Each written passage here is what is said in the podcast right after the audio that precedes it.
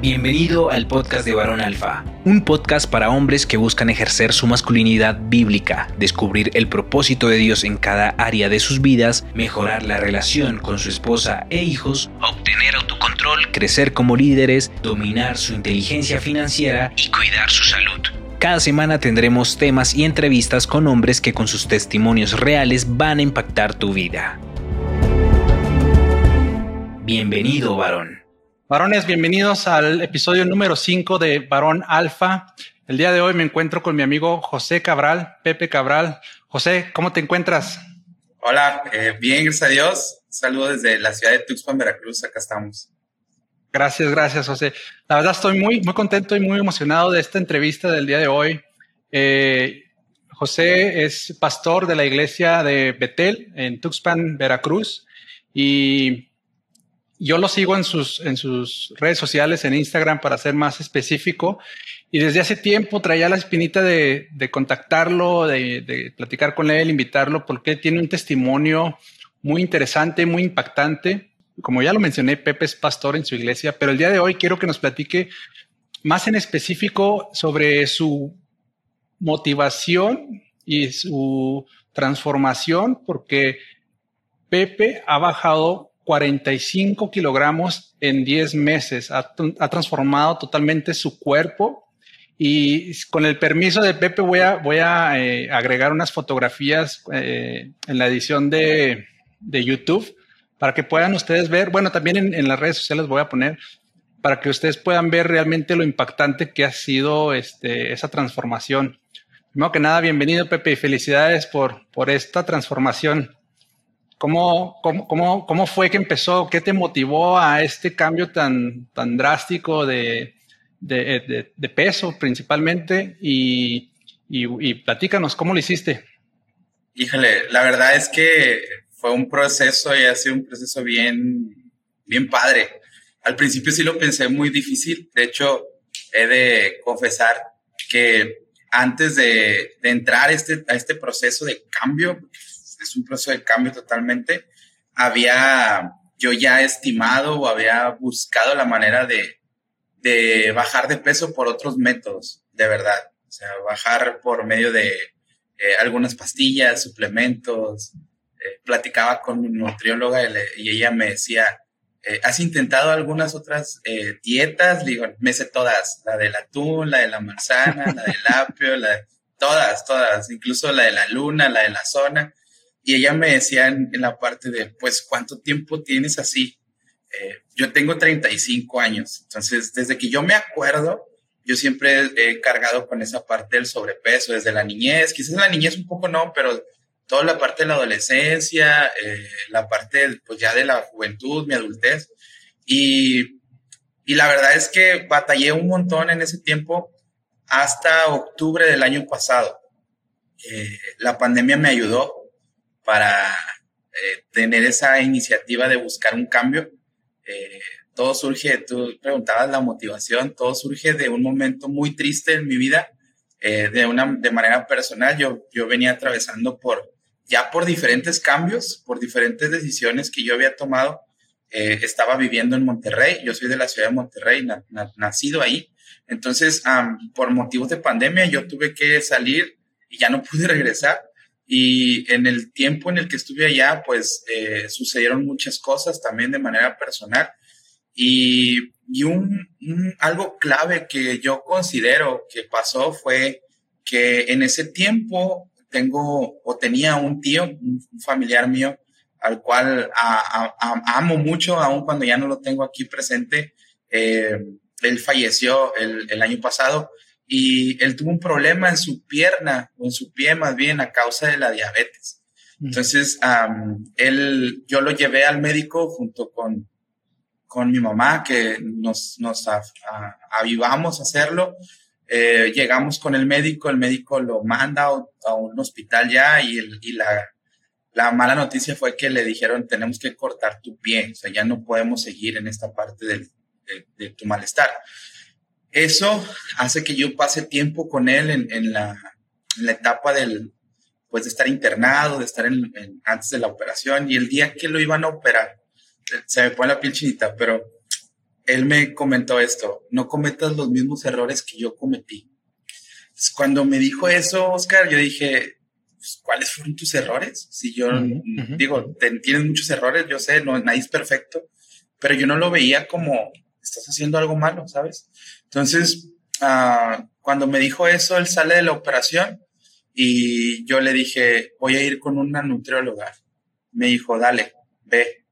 Pero ya, ya, entendiste tú, perdón que te interrumpa, ¿entendiste lo que se refería?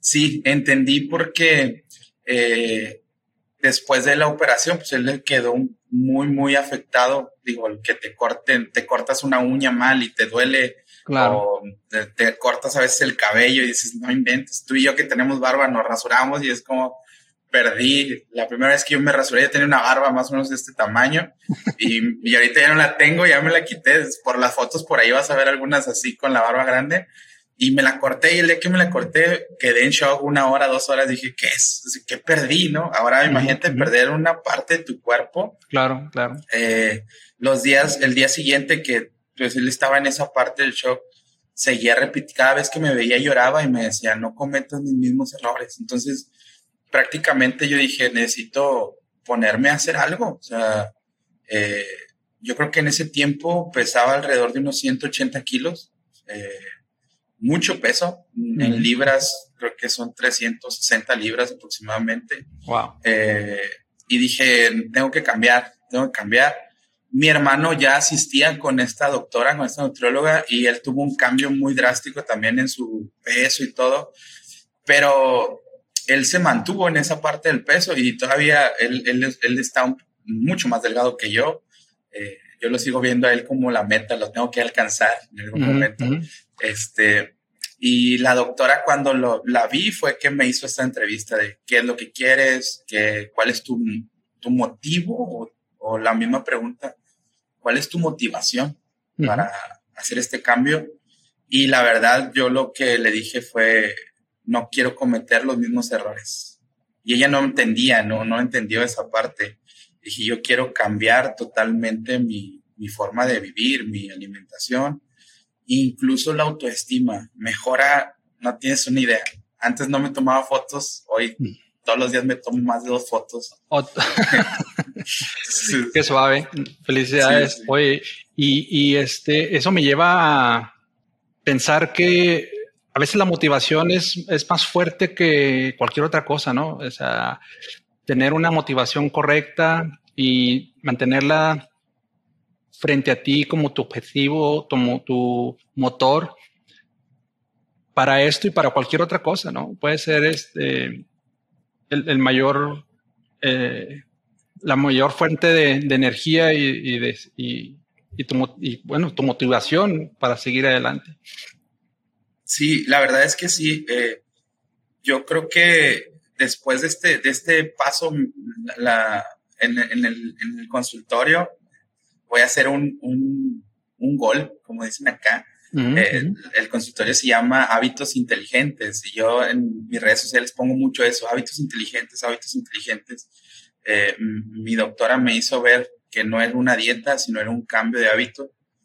Y fíjate que yo lo relacionaba y, y lo sigo creyendo y lo sigo viendo con que a mí, yo visité muchos doctores, muchos nutriólogos, eh, eh, hay otro endocrinólogos también, una vez fui a ver un endocrinólogo porque quería hacerme un bypass gástrico y dije, si no bajo de tantas dietas que he hecho, tengo que bajar en la forma que algunos ven como forma rápida, pero la verdad es, es muy complicada también porque puedes quedarte en la plancha sin darte cuenta, ¿no? Mm. Entonces, yo, yo lo veía como, ah, es un proceso bien difícil. Y me tocó una vez un, un médico que no era cristiano, él era de otra religión, pero conocía mucho la Biblia. Y cuando me vio, me dijo, tú tienes que cuidar el, tu cuerpo porque es cuerpo del Espíritu Santo. Y yo veía que en su, en su escritorio había una coca y una cajetilla de cigarros. Entonces yo dije, ¿dónde está tu congruencia? Exacto, ¿qué congruencia me das? Me tocó ver a, doctores también, donde eran nutriólogos y literal, yo veía al nutriólogo y lo veía gordito, a la nutrióloga lo veía gordita y decía, mm, creo que no estoy en el lugar correcto.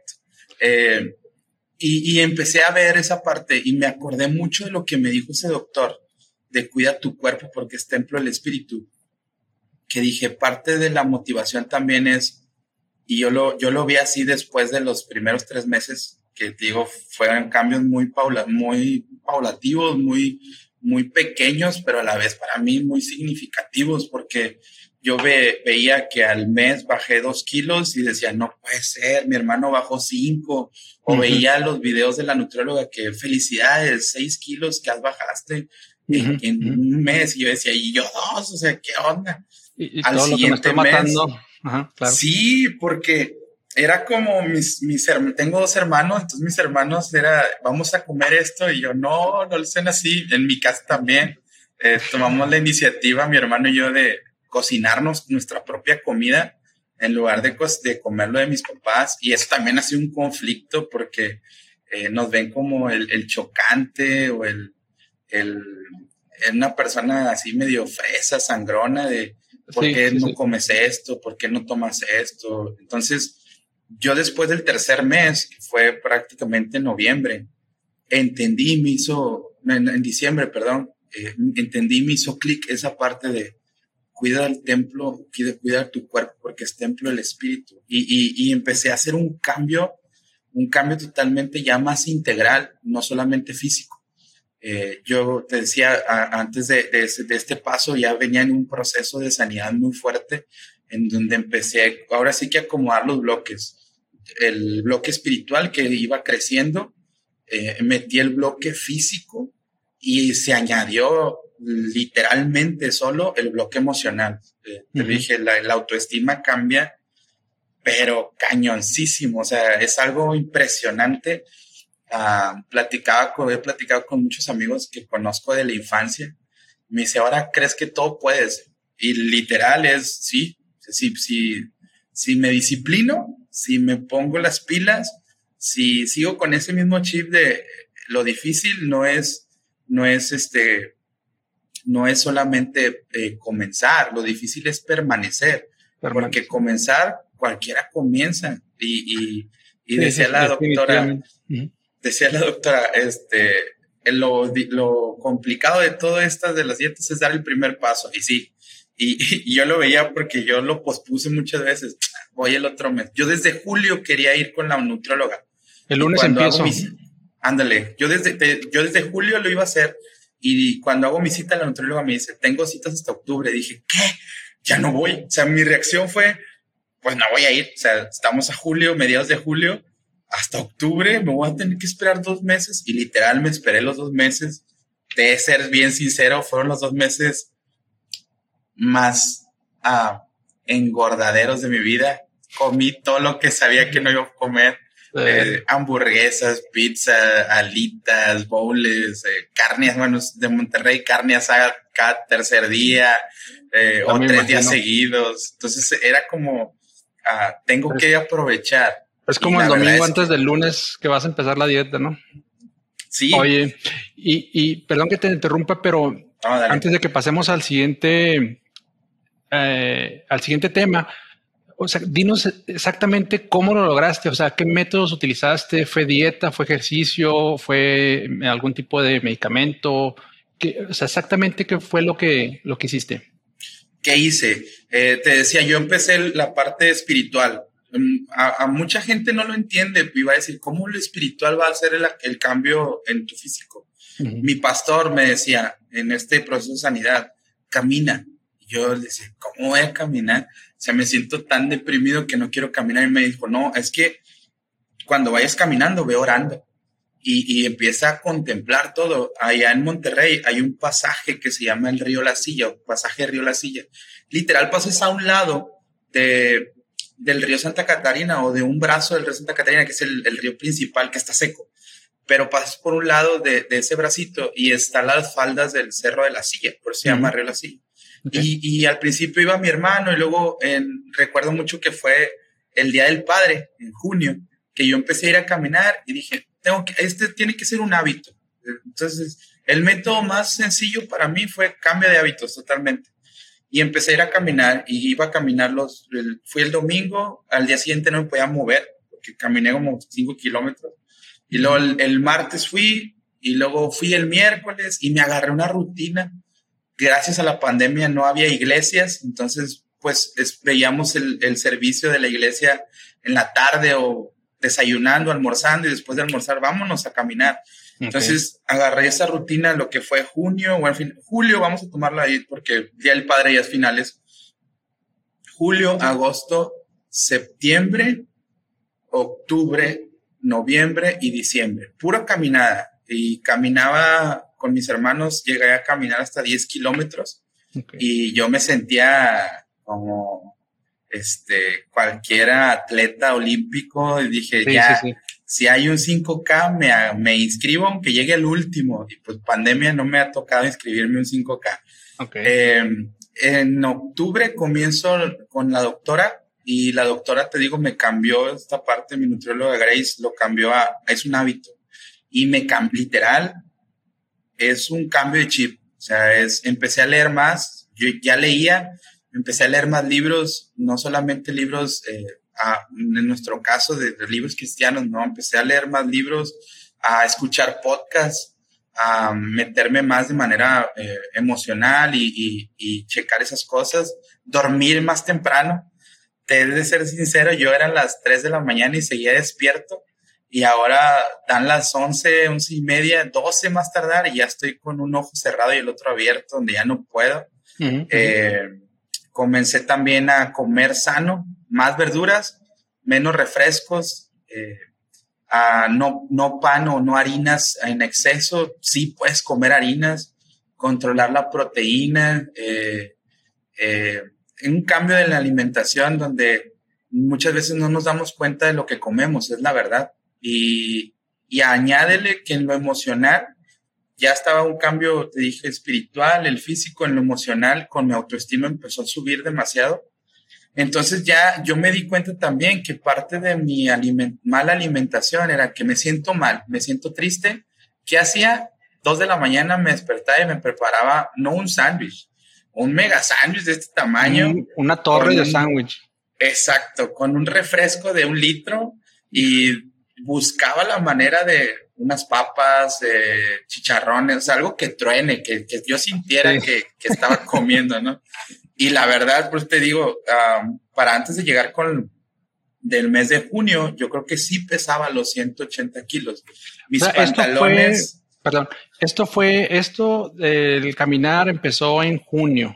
En junio. Caminar, caminar, y luego eh, esa parte también espiritual que comentas, la guía de tu pastor, etcétera pero hasta octubre fue que empezaste, digamos, bajo una supervisión médica, en este caso de tu loca, y ella fue la que, la que empezó a cambiar tus hábitos alimenticios o lo hiciste desde antes? No, no, no, lo hizo ella. Mira, eh, ah, bueno, creo que todos conocemos este delicioso pastelito. Yo, yo trabajaba en una pizzería en el tiempo de pandemia tuve que trabajar porque pues, no tenía dónde sacar un recurso y pues trabajé en una pizzería de un amigo mío que estimo y amo con todo mi corazón y que él me dijo, va, aquí está, es esencial, no vamos a cerrar, éntrale. Y de camino me tocaba, me quedaba una tienda, un centro, eh, un Oxxo que hay en todo México, y creo que va pronto a ver en Estados Unidos, no sé si ya hay, eh, un 7-Eleven, no sé. Y yo pasaba del trabajo, de mi casa al trabajo y compraba un refresco sin azúcar. Quería cuidarme. Y un paquete de, de chocorroles. Ok. Entonces, yo llegaba al trabajo y decía, me lo voy a comer en mi hora de descanso. Mentira. O sea, llegaba y me lo comía llegando. Tenía mi hora de comida, iba a comer, comía en mi casa, mi casa quedaba a dos cuadras. Y de regreso pasaba a esa misma tienda.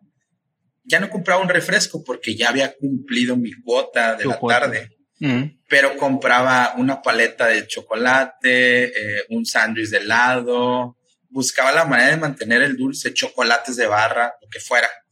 Regresaba de mi, del trabajo a mi casa en la noche y como ya iba a descansar, pasaba a esa tienda a comprar unos chocorroles y otro refresco. Entonces, imagínate la carga de carbohidratos, de, de calorías, de azúcar, sí. Parte también de que yo tomo la decisión de ir con la nutrióloga es que me hacen un estudio. Mi papá estaba duro y dale de hazte un check-up, hazte un check-up, tú estás mal, eh, estás deprimido, estás ansioso, no duermes, te ve la cara demacrada, si te rasuras esa barba, te digo que la traía ya larga, si te rasuras esa barba, eh, te vas a ver mal y gástelo. Y, es tanta la insistencia de mi papá que me hago el estudio y me dice el, el doctor, que es amigo mío, dice, Pepe, traes 110 de azúcar en ayunas y en la que es de tres meses, o sea, la glucosinada creo que se llama. Y le dije, ah, pues estoy al límite. Me dice, no, no estás al límite. O sea, estás a una rayita más de ser diabético. Dije, no, no inventes. Eh, la presión se me subió un día a tope que tuve que dejar de trabajar. Eh, ya venía con muchos problemas físicos. Entonces pasa lo de mi tío y dije, esto, es, si no, al rato yo voy a estar como él. Ahí hizo clic. Sí. Ajá, eso fue lo que hizo clic en no cometas los mismos errores. Entonces fue como, al rato voy a estar como él y, no voy a ver la manera de poder salir. Eh, no sé qué van a hacer mis papás, me, empezó a entrar un poco el temor eh, y hice ese cambio, ese cambio totalmente. Digo, mis, mis pantalones, no, eh, mi hermano, un día que fuimos a su iglesia, me dice, ¿no tenías unos leggings más apretados que ponerte? Le digo, no son leggings, son pantalones. Dice, no, no, hermano. Me dice, carnal, no, carnal. Es, discúlpame, pero no se te ven bien. Comienzo a caminar y cuando voy con la doctora, ya los pantalones que eran, la talla era talla 50 y, y eran de esos stretch que se llaman que se estiran hasta tres, cuatro tallas más. Entonces me quedan apretados, shell tester. Entonces era como que, oh, o sea, es bien complicado. Y incluso por ahí hay una foto que saqué hace unos días en donde la bermuda con la que yo fui con la doctora, la estiro y donde la estiro yo quepo en una pierna ahora. Y se la mandé y le dije, mira, o sea, mira esto.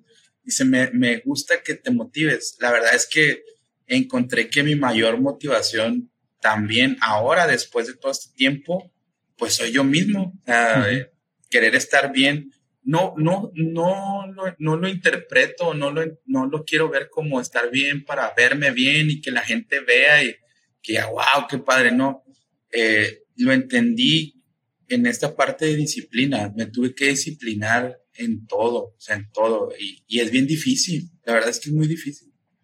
Sí, me imagino que es un, es una, es una satisfacción el, saber que puedes controlarte y, y, como dices, el, cielo es el límite, ¿no? O sea, de ahí puede ser otra cosa, otra cosa, otra cosa, pero el saberte que ya lo lograste una vez y que pudiste tener autocontrol sobre ti mismo, sobre tu pensamiento, sobre tu cuerpo, etcétera, me imagino que es, es un, algo que se ha de sentir muy bien. Eh, yo no, honestamente nunca he sufrido en la parte del peso tal cual hasta ahora. Yo tengo 39 años y mi metabolismo obviamente ha cambiado muchísimo y antes me podía comer los chocorrolas que yo quisiera y, digo, en mi casa me decían flaco y siempre he sido el flaco, pero ahorita ya no estoy tan flaco. Entonces ya ahora sí tengo que cuidar mucho lo que, lo que, lo que entra a mi cuerpo y hago muy buen equipo con mi esposa en ese sentido pero sí de repente me da ese el, craving, me da ese antojo de azúcar. Yo batallo muchísimo con el azúcar, pero yo entiendo perfectamente lo que dices, ¿no? Es una, una, cuestión de hábitos, más que cambio de alimentación, cambio de vida, es una cuestión de cambiar tus hábitos. Y eso me, me lleva a la siguiente, a la siguiente pregunta, mi estimado Pepe. ¿Cuál, ¿Cuáles fueron los mayores retos en esta transformación? Ah creo que primero, el, mayor reto primero fue creerlo. De verdad, creerlo, creerlo, creerlo. Ah, todavía batallo con eso, créeme, digo, ya es muy redundante, pero batallo en la parte de, eh, platicaba con unos amigos de acá de la iglesia donde estoy, son chavos de mi edad, yo les digo amigos porque pues son de mi edad, eh, y me decía uno de ellos, yo no me acuerdo de sus fotos pasadas, o sea, lo estoy viendo ya tan común aquí que digo, es que siempre ha estado así. Y digo, no, o sea, yo no estaba así. Incluso eh, esa parte de creer que puedes lograrlo es, es bien, bien importante. Mi doctora me decía, vamos a poner retos, un reto por eh, eh, la sesión que tenía con ella el primer mes fueron cada 15 días, después fue cada 28 días y ahora ha sido cada dos meses, se ha ampliado un poco más. Me dijo, vamos por los retos, ¿te, te parece? Sí, me dice, ¿cuál es tu primer meta? Tu primer meta eh, hablando del, del peso, ¿no? Y le decía, perder dos kilos. Y ella me dijo, ok, sí es medible, es razonable, pero vamos, o sea, ella aparte de ser nutrióloga, yo pienso que es la mejor motivadora que existe, ¿verdad? Porque de aquí vamos por más y vamos por más y vamos por más. Y llegó un punto, de verdad, un punto en que yo platicaba con un amigo y se lo dije ahora a ella que fui, dije, mi reto ahorita, ahorita, ahorita, mi mayor reto es creer que voy a entrar en un traje que acabo de ver en una foto de un cuate que está bien marcado y bien flaco. Y se la enseñé la foto, yo creo que ya la borré. Y me dice, pero no, o sea, tu cuerpo ni siquiera es así. Digo, yo sé, pero quiero llegar a creer que un día voy a estar así. Y curiosamente, curiosamente me dice, si crees todo te es posible. Y dije, pum, o sea, híjole, no eres, no eres cristiana y me estás dando dos, tres cachetadas con el guante blanco, ¿no? Sí. Ese, eso fue lo primero. Para mí ha sido el mayor reto que del inicio es creer, creer. Y te lo digo en la parte del cambio, te lo digo en la parte de, te comentaba la, la eh, el inicio, dos meses después de hacer una cita, me das, o de hacer la, la reservación, dije, no, o sea, tiene que ser algo de verdad muy impresionante lo que haga esta chava. Eh, eso ha sido uno. Dos, dejar de comer lo que no te hace bien. Eh, suena muy feo. no sé si, no sé allá eh, como sea, pero aquí empezaron a poner las etiquetas de exceso de azúcar, exceso de sodio, exceso de calorías, y tú así compras una leche y la leche dice algo así, pues se supone que es lo sano. sí, sí, sí, algo que te iba a decir, ya no hay uno que comprar, pues todo trae de etiquetas, ¿no? Exacto, entonces, eh, a mí parte que ahorita mencionabas, el dulce, yo no me había dado cuenta hasta la pandemia que soy muy dulcero y que si encuentro a alguien que hace pan dulce, le compro no una, bueno, ahorita ya no compro, pero le compraba no una pieza, le compraba dos piezas o tres, una para hoy, una para más al rato y una para mañana. Entonces dejé, dejé de comer ciertas cosas. Eh, el refresco, híjole, yo le decía a ella, ¿en serio tengo que dejar de tomar refrescos? hay Coca Light, o hay Coca Cero, o hay Pepsi Max, o no sé, las marcas que encuentres, ¿no? me decía, no tomes, toma eh, agua mineralizada. Pues sí me gustaba, pero me gustaba rebajar el refresco con el agua mineral. Me gustaba más la coca. Un suero. Exacto, entonces era como... Oh, Oye, entonces la coca cero no, tampoco. Para, bueno, para ella no. El domingo tomé una y me decían los, muchachos de la iglesia, pues no, que no puede tomar coca. Es una, cálmense, no, no estoy tomando 10 vasos, es una nada más y ya. Pero esa parte de los refrescos, eh, la comida eh, procesada, eh, las hamburguesas, las pizzas, todo ese tipo de alimentación que fue cortar de tajo. E, este sí es un consejo que no me piden, pero les doy. Si pueden, háganlo. O sea, si puedes, mídete. Al principio yo no me medí, de ser bien sincero. Yo corté de azúcar todo, corté harinas todo, corté, o sea, todo lo que no podía comer, yo dije, no puedo comerlo, no, no lo necesito. Un amigo me dijo, ya comiste lo necesario en 35 a 34 años, ya date un tiempo y empieza a comer diferente. y, y, ahorita es lo que hago eh, en la parte de ese reto, eh, de cambiar esa parte de alimentación, el ejercicio. Oscar, tengo que confesarlo también, yo no, no corría ni caminaba nada es, a partir de junio comencé a caminar. En enero comienzo a ir al gimnasio y, y, sinceramente es como he faltado por decisión propia una vez, una vez que dije, hoy no quiero ir, hoy quiero irme a desayunar. Fui con una amiga a desayunar, desayunamos, platicamos eh, y regresé a mi casa. ¿En cuánto tiempo, Pepe? ¿En cuánto tiempo es esto? Eh, de enero para acá de enero. Eh, la, la, la, única vez que no he ido por decisión propia ha sido esa vez. He tenido que salir de la ciudad y voy a lugares donde los gimnasios no te, no te permiten ir por una ocasión, te cobran un mes entero y digo, no, nada más voy a ir una vez o dos, es mucho. Prefiero buscar en los parques acá uh, o en las plazas, hay, hay lugares que se llaman ejercicios funcionales que los con tu propio peso. Prefiero ir a esos. Ya me dijo mi coach del entrenamiento, eso te ayuda mucho más que estar cargando algún peso en específico. Entonces, el, el, reto también de creer que podía ir al gimnasio. Ahora ya llevo, estamos en agosto, ya son ocho meses en el gimnasio. Antes de esto nunca había ido a un gimnasio. Fui en la facultad, yo estuve eh, en un equipo de fútbol americano en la, en la carrera, un semestre duré nada más y me salí porque pues, era medio torpe en las clases y empecé a descuidar mis materias y no, primero las clases, entonces me salí. Aparte que para mí era mucho mejor no ir a entrenar que estar entrenando. Sí, no era algo que disfrutabas. Exacto. Y ahora no, o sea, ahora sí lo disfruto. Ahora me ven, el, el entrenar, eh, tengo amigos en el gimnasio, ninguno es creyente. Y me dice, un día me, me, iba yo de paso de un cuarto a otro, que son donde están los aparatos, y me paran, me dicen, ven, queremos felicitarte. ¿Por qué? ¿Qué hice? Dice, uno, dejas tu área limpia. Dos, no platicas con nadie cuando estás trabajando. Y tres, has sido muy disciplinado. Dice, muchos empiezan un mes y no siguen. Tú llevas siete meses. Mm. Dije, y voy a terminar el año. Y si puedo seguir en el año, o sea, si puedo continuar, continúo. Y, y hacerlo como un hábito para siempre. Sí, porque eh, sinceramente cuando no voy me siento no más pesado, porque no, no es una cuestión del peso, pero sí me siento como que necesito, necesito hacer algo. O sea, ya, ya mi cuerpo me lo exige.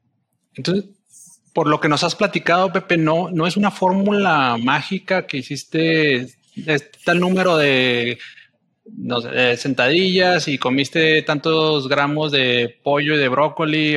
Fue realmente un, cambio general de hábitos, un, cambio eh, de muchas cosas, de mentalidad, en lo espiritual, en lo emocional y en lo físico. O sea, no, no fue como una fórmula.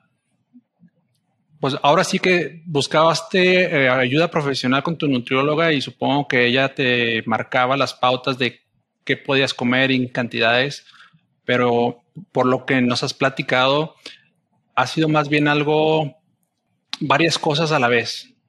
Han sido como tres, tres, tres fuentes, tres, tres frentes, perdón, de, de actitud, de, de cambio de hábitos y no una fórmula mágica este, que podamos compartir con, eh, en, un, en, un, en, una, en un, pues no sé, en una página de internet o algo así ha sido más bien como eh, totalmente un cambio de hábitos.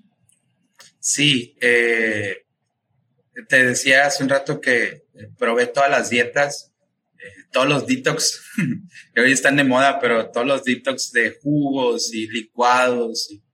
Una vez estando estudiando en el seminario, ah, me dieron una, una, pastilla que controlaba el apetito y eso provocó que mi, mi sistema nervioso se aumentara demasiado, me subió la presión a algo impresionante. Yo estudié en la Ciudad de México, el doctor del seminario me chicó y me dijo, ¿qué tomaste? Le di la pastilla y dice, no, no inventes, esto está descontinuado en el mercado, ¿quién te la dio? Y pues a mí me lo había dado una doctora y, no, ¿sabes qué? Dime quién fue. Y yo, no, no te puedo decir, ¿cómo te voy a dar, cómo voy a quemar mi, mi cartucho ahí? No, y ya no te lo tomes.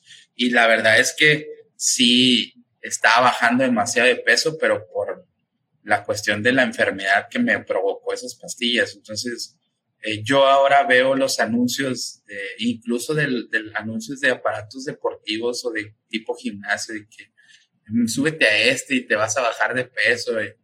digo, no, o sea, la verdad es que no. no y es que en esos momentos en, se puede encontrar la persona muy vulnerable, ¿no? Y, muy abierta también a, probar de cualquier cosa, Sobre todo cuando vivimos en una sociedad que pues está marcada por un estándar, ¿verdad? Que se ha venido desarrollando a través de los años en cuanto al aspecto físico Y no digo que, que no debamos cuidarnos, ¿verdad? Obviamente es, es importante y, es a un punto en el que quiero llegar más adelante, pero, pero sí creo que también eh, hace que, que, la persona pueda volverse muy depresiva y muy vulnerable y estar abierta a métodos pues, que no son, no son sanos.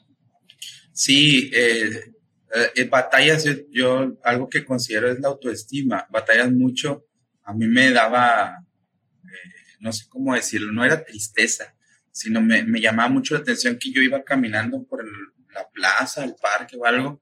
Los niños a veces se te quedan viendo pues, porque soy, mi papá es delgado, no es flaco, es delgado. Y tú eres tres veces mi papá. O sea, ¿qué, qué pasó? O sea, mm, no conocí a alguien así. Y llega a convertirse incluso en una fobia en muchos lugares. Eh, yo no sé si es por cuestión de racismo ya. Vas a un trabajo a pedir de chamba y te ven tu físico y es, no, o sea, no te, no te vamos a contratar. Varias veces a, mí en la etapa del, de salir de mi carrera profesional y, querer hacer mis prácticas y todo eso, varios trabajos me rechazaron y me lo decía el de recursos humanos, es que tiene sobrepeso. Y yo entendía como, ¿y eso qué? Me pongo a dieta. Y dice, no, es que e, ellos ven un significado algo más adelante de no te cuidas tú, no vas a cuidar tu trabajo. Y tiene mucha razón. Eh, pero está la parte también donde ya te sientes observado, te, lastima, hay ciertas cosas que lastiman. Eh, llegas a lugares, yo antes de, esto fui al estadio de fútbol, tú decías, te vi con la playera en Monterrey, eh, platicamos y yo soy fanático, bueno, fui fanático del fútbol y iba con mi hermano, el más chico, al estadio y en los asientos del estadio son así, así. Yo no era así, yo era tres veces eso. Y no me podía sentar en el asiento. Entonces, busqué un área de eh, discapacitados o incapacitados, no sé cómo decirlo. Sí. Ah, y me pues dijeron, no te puedes sentar aquí. En un área especial no te puedes sentar aquí. Le dije, ¿por qué no? Dice, no, tú tienes tu lugar. Dije, ok, me, me salí y me paré en la parte de atrás me dice, ¿puedo quedar parado no? Y vino el de seguridad y le dice, no te puedes quedar aquí. Le dije, es que no quepo en tus asientos y se quedó callado y me dice, ok, aquí quédate. Y, y es hasta cierto incómodo. Digo, no culpo a los diseñadores tampoco. No, pero... Responsabilidad nuestra, ¿no? Pero sí es... Qué, qué fuerte es ser eso para... Tal vez tú puedas ser una persona que puedas entenderlo y puedas asimilarlo, pero ahorita que me lo platicas, la verdad se me pone la piel chinita, ¿no? Poder estar, estar en esa situación donde quieres ir a disfrutar de un partido de fútbol como cualquier otra persona y tengas que pasar por, por, por todo eso, ¿no? Y, ni siquiera tener un lugar en donde sentarte porque no cabes en el asiento, porque no eres un discapacitado a ojos del estándar de, pues, de las autoridades y, y, que no encuentres tu lugar, ¿no? Entonces yo me imagino que debe ser algo que te afecta hasta lo más profundo de tu, de tu inconsciente y de tu autoestima y de tu personalidad y que puede tener efectos secundarios pues, catastróficos, ¿no? Y que, y que se vuelve un círculo vicioso porque esa misma depresión te lleva a, tal vez a comer más y a no querer salir y a auto sabotearte y, y, el, el pues no, muchas veces tal vez no quieres ni ir a alguna fiesta o algún evento, ni a la escuela, ni al, trabajo, etcétera, etcétera. digo, no lo he vivido yo, pero puedo, puedo entenderlo. Tengo, tengo un hermano que, que tiene, eh, tuvo un accidente y está en silla de ruedas y a veces puedo ver su incomodidad y puedo sentir su frustración en algún lugar donde no haya acceso a silla de ruedas, etcétera. Y, y bueno, eso desafortunadamente fue un accidente, pero en tu caso también, eh, de alguna manera, imagino que puede tener, pues, eh, o sea, no, más bien no me imagino eh, ese tipo de situaciones, el efecto que pueden tener en una persona. Y repercute como tú dices. O sea, yo, yo quería, en vez de llegar a mi casa y decir, ahora sí, a pura lechuga, que también está mal, a pura lechuga y, y pollo, yo llegaba y me comía una hamburguesa doble porque me maltrataron allá. Y, y tu autoestima, en vez de ayudarte, lo dijiste bien, te autosabotea. O sea, no hay un cambio. En realidad es, quiero permanecer igual. la cuestión de comprar ropa. O sea, ahora hace unos días saqué un montón de ropa, no, la subí a Facebook, no a Instagram, y, y, saqué como 30 camisas de, camisas de estas, eh, unos 20 pantalones que no me quedan, eh, sacos, eres pastor y tienes que en algunos les predicar con saco, entonces sacos que yo me los pongo y me dan dos vueltas.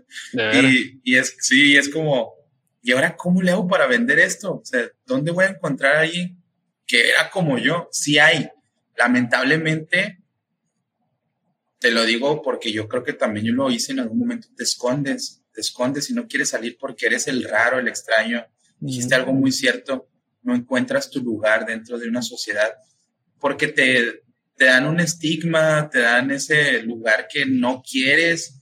Eh, desde niños, el, el, gordito que se ponga de portero y, y, dices tú, espérame, o sea, ¿por qué? Pero ya es algo más difícil que siendo muy realistas, eso creo que no va a cambiar. Nuestra parte no, no va a cambiar, pero sí tú puedes cambiarlo de manera personal. O sea, en, en, mi, en mi caso fue yo sé que puedo cambiar, yo sé que puedo ir más allá, yo sé que puedo buscar las maneras.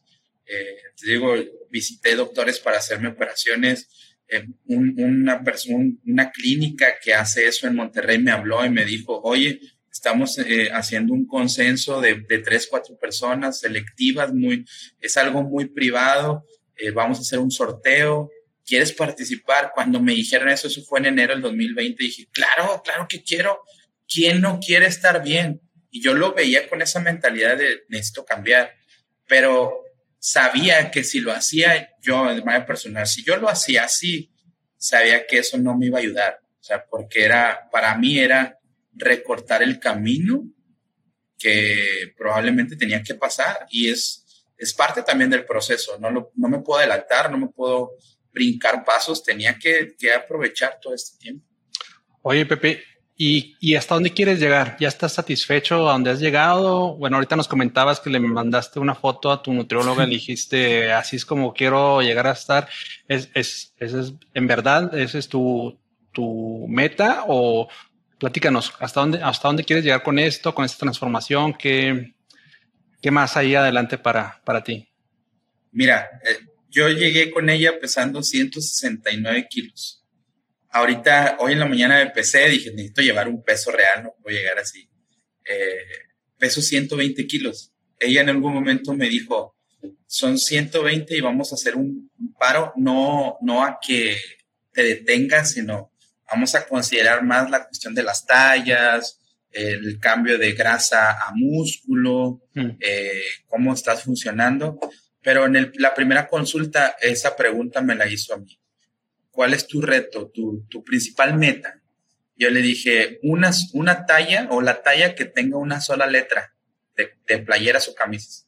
Yo era 3XL, ahorita estoy usando XL, pero ya la XL me queda grande. Entonces, creo que una G, una L ya estoy entrando bien. Ahora que fui a Monterrey hace tres meses, dos meses, eh, vi en el closet de, de, mi recámara una camisa que es de mi hermano, el que está también con la nutrióloga, está ya L y, y la vi dije, me la voy a probar. Y curiosamente me abrochó toda, pero yo alzo mis manos y se me levanta hasta aquí, casi creo. Entonces mi papá me decía, no, pues tenemos que completarle. Le dije, y yo me reía y dije, no, está bien. Y cuando llegó mi hermano me dice, le dije, oye, ¿de quién es esa camisa? Me dice, es mía. Ah, ¿Te gustó? Sí. Me dice, no te queda. Y mi papá le dijo, pues le cerró no inventes, en serio, carnal, sí, no, hombre, qué padre esto. Yo creo que te dijo, si te queda, te la regalo, pero pensando que no te iba a quedar, ¿no? Sí, sí, sí, sí. Y, y por ejemplo, en, en las tallas, en, en, cuestión de las camisas o playeras, yo tengo esa meta, llegar a una, a una letra, porque se maneja por letras.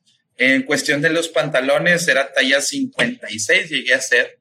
Ahorita soy talla 42, 44, dependiendo del pantalón.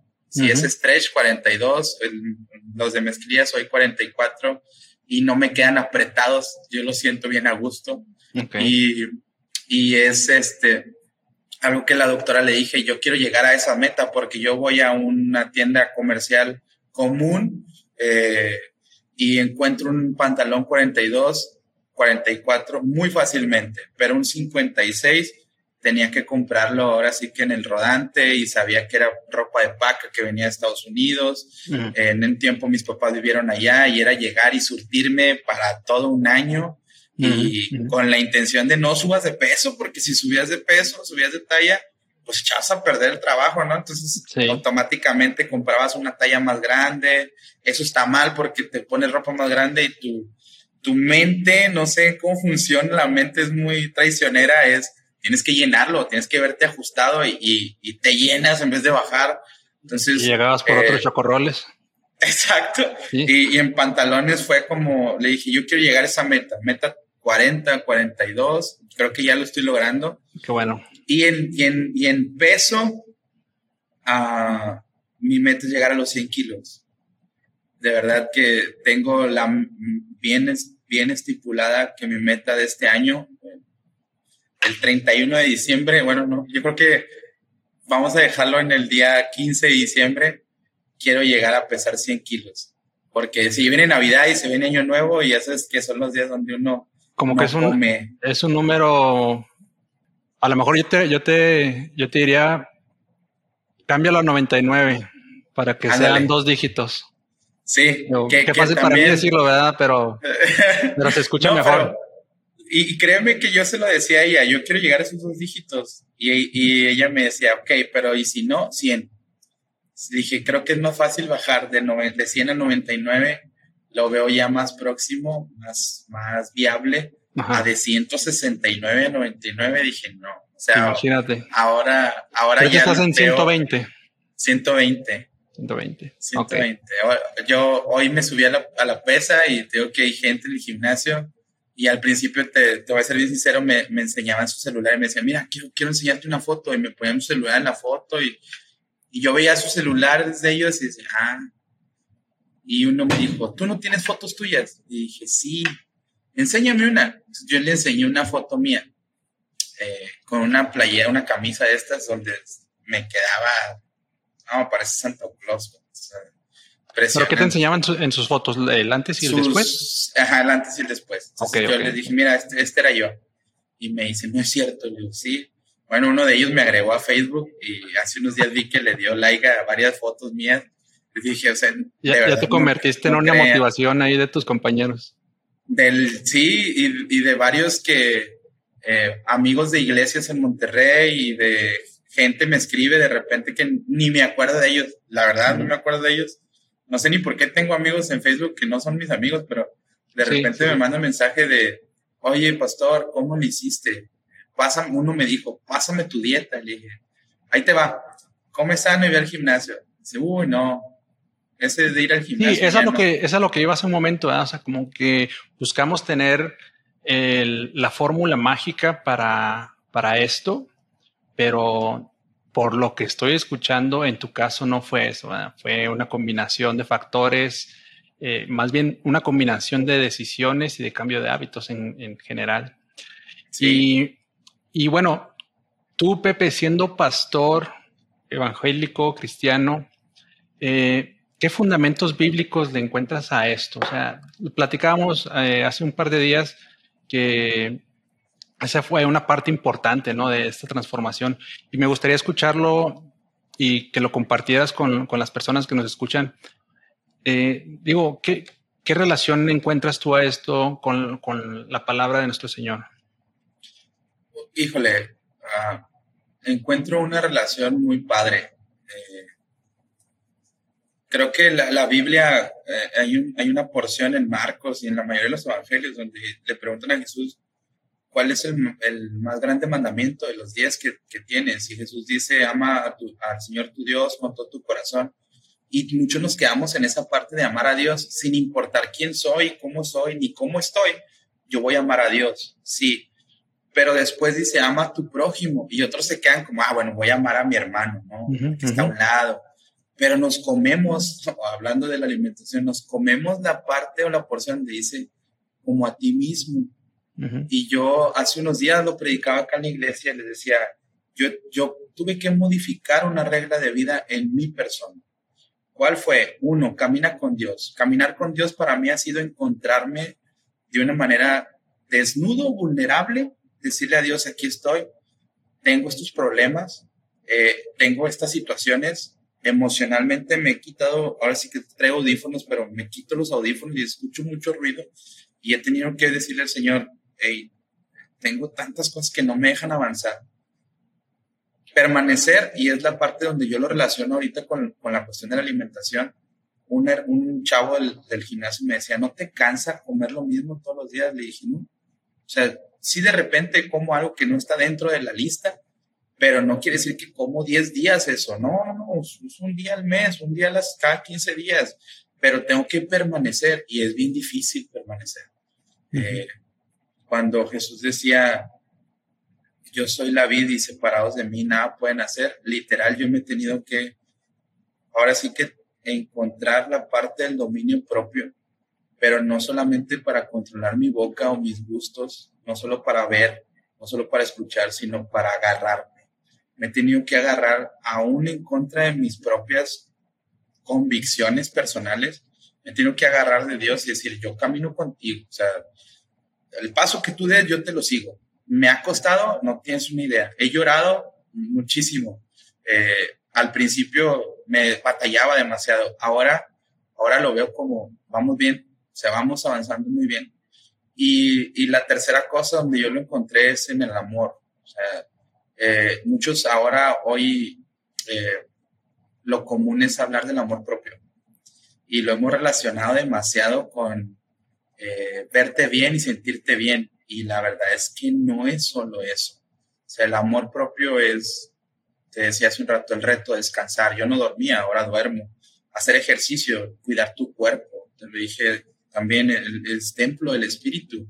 Yo no puedo estar sirviendo a un Señor que hace maravillas con un cuerpo que está siendo consumido por muchas cosas. Entonces, ¿Qué tuve que hacer? Cambia, o sea, cambia esa mentalidad donde tu dominio propio, tu control propio no es solamente en la emoción, sino también en las decisiones. Las mejores decisiones que, he tomado, la mejor decisión siempre fue servir a Dios, seguir a Jesús, después servirle porque fue una iniciativa de parte de Dios, no mía, yo, yo la verdad no quería. Y otra de las mejores decisiones que tomé fue cambia, o sea, cambia en la parte de me está sirviendo a mí. O sea, no, no servimos a cualquier Dios, servimos al Dios que todo lo puede, que todo lo hace y que te da esa parte de, ahora sí que cuando dice a imagen y semejanza, pues si, Él puede hacer maravillas, tú también puedes hacer muchas cosas impresionantes con tu cuerpo, con, con tus decisiones. Y decidí tomar ese camino de, me voy a amar más yo. ¿Qué, ¿Cuál ha sido el resultado de ese amor propio que he tenido? Eh, de, esa, de ese caminar con Dios, de esa permanencia con Dios, sinceramente muchas veces me dijeron, nunca dejes de sonreír y los, los, los tropiezos de la vida hacen que la sonrisa desaparezca. Y ahora, eh, te lo dije hace un rato, me tomo dos, tres fotos por día sin, sin bronca, siempre sonriendo, eh, trato de siempre verle el lado, no el lado positivo, sino el, el mejor lado de las situaciones, pensando en, en esto si Dios pudo cambiarme de, pecador a salvo, yo sé que yo puedo cambiar también en, mi forma de pensar y en mis convicciones para ser mejor siervo de Él. Para decir, va, o sea, me la voy a jugar porque sé que tú me estás ayudando. En ningún momento he estado solo. En este tiempo, en este proceso de cambio de hábitos, cambio de vida, nunca he estado solo. Me siguen preguntando, ¿y qué sigue? Y yo sigo contestándoles, cambiar mi vida. Pero si ya cambiaste un montón, ¿cómo que cambiar tu vida? Es que esto no se ha acabado. O sea, aun cuando llegue a mi meta del peso, aun cuando llegue a mi meta en el cuerpo, sé que siempre va a haber un cambio en que tengo, como una decisión que tengo que tomar y, y es, tengo que hacerlo, no por, ya no busco el bienestar de la persona que está a mi lado. O sea, primero yo, porque estoy sirviendo a Dios, porque Dios así me lo dice. Yo no voy a amar a alguien si no me amo, si no me cuido. Pienso en algún día tener hijos y cómo voy a cuidar a mis hijos, cómo voy a cuidar a mi pareja. Pienso en mis padres, cómo, cómo voy a cuidarlos. Eh, tú decías un rato, ha sido motivación, motivador, sí. Eh, me da mucha, ah, no sé cómo expresarlo, emoción, que me busquen y, oye, qué padre, oye esto, oye, pásame, oye, dime pero también es un compromiso de decir, oye, si te están buscando por esto, imagínate también cómo te van a buscar si cambias otros hábitos que tienes, que lamentablemente muchas veces no cambiamos. Entonces, eh, yo creo que eso ha sido de manera integral. Cuando Dios habla esa parte de ámame, ama al prójimo y ámate a ti, es integrar. Son tres cosas que tienes que hacer. No puedes dividirlo. Y es lo mismo con el cuerpo. O sea, es lo mismo con tu persona. Tienes ¿No, que te, ¿no te ha dado temor el, pensar, eh, bueno, ahora como que me he convertido en cierto eh, testimonio, ¿verdad? Para primero como, como pastor para la gloria del Señor y lo que puede hacer en tu vida. Segundo, como un cambio en, en amor propio, como lo mencionas.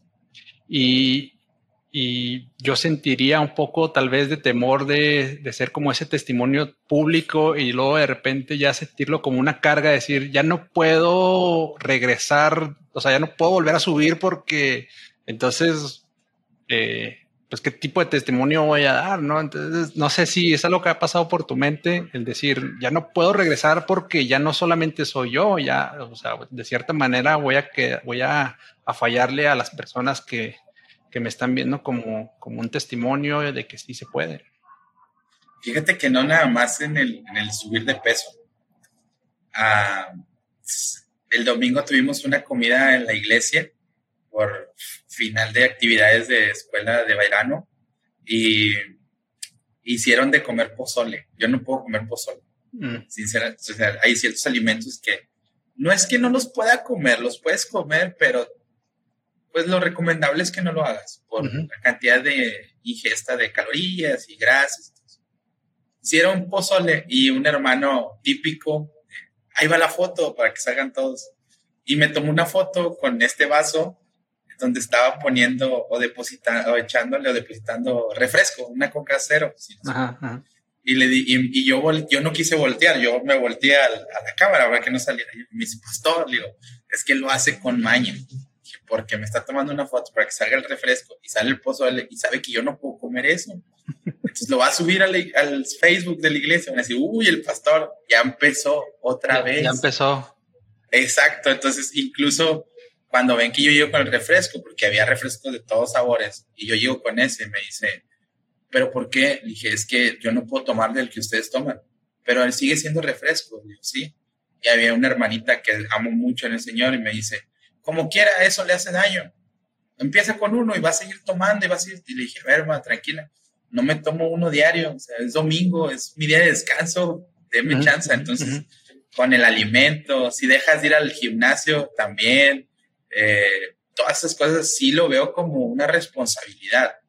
Eh, es, un poquito y se me ocurre ahorita como cuando entregas tu vida al Señor, ¿no? Y te vuelves ya cristiano y luego te ven tomándote una cerveza y y no, pues ¿qué pasó? Pues no que ya es cristiano, no que ya esto, no que lo otro. Y este, pues te, ponen esa carga sobre ti, ¿no? Y ahorita precisamente se me ocurría, ¿no? decir, bueno, a lo mejor ya este, viendo esta transformación y, las personas que lo, que lo han visto como un testimonio, pues ha de sentir también una carga el poder, este, pues no, más bien el mantenerse y seguir adelante, ¿no? Sí, sí, porque es, es algo que, que tenemos que adoptar o o adaptar tu cuerpo, tus decisiones, tu mente, eh, tus convicciones, en decir, no vuelvo, ahora sí que dice el, el, canto, ¿no? No vuelvo atrás. y, es, y es literal, literal es, no voy a volver. ¿Sabes? La doctora me dijo, guarda esa bermuda que, que sacaste, guárdala y guarda una camisa. Tengo una camisa que ocupé que es 5X y está impresionante, está impresionante. No me la he querido poner la saqué y dije, no, no, ni la quiero ver porque en algún momento me la puse. Ah, no sé si has visto Los Simpson cuando Mero Simpson sube demasiado de peso. Sí, sí, sí. Bueno, literal, era ese yo, literal. O sea, se me veía así la camisa.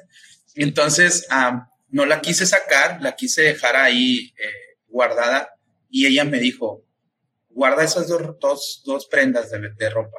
Uno, para que cuando tu mente, tu emoción, no sé, te llegue a jugar una mala pasada, puedas verla y puedes decir, ¿de verdad quiero esto otra vez? Dije, wow, yo nunca lo había visto así. sí. Y te vas a dar cuenta de los cambios que, que hiciste y que no puedes dejar. Y sí, eh, eh, ah, yo saqué ese, esa bermuda y dije, no la tiro. Y, y, y, y, por eso la parte de tomarme fotos también no es tanto la cuestión de cómo me veo, sino eso para mí es motivación a decir, hey, ¿cómo estuviste? Yo eh, en la iglesia antes tenían prohibido tomarme fotos, de verdad. Yo les decía, no me tomen fotos, no me gustaba, no me Ahora es, este, ya sabes que hay equipo de multimedia acá y, y les digo, hey, tómenme una foto donde salga bien, donde se vea. Y unos chicos de la iglesia, por ahí la subí, creo, me hicieron un antes y un después. Ah, sí, y, sí, y, decían, no, no invente paz, o sea, ¿qué le pasó? Digo, ¿por qué? O sea, yo, a mí me sacaron de onda cuando me lo dijeron, le vamos a mandar una foto a su WhatsApp. Me mandaron la foto al WhatsApp y dije, wow, o sea, no, Increíble, yo me emociono, sí, me emociono. Entonces, sí es una carga, la verdad es una carga, como tú le decías, eh, en, eh, como un testimonio de fe también.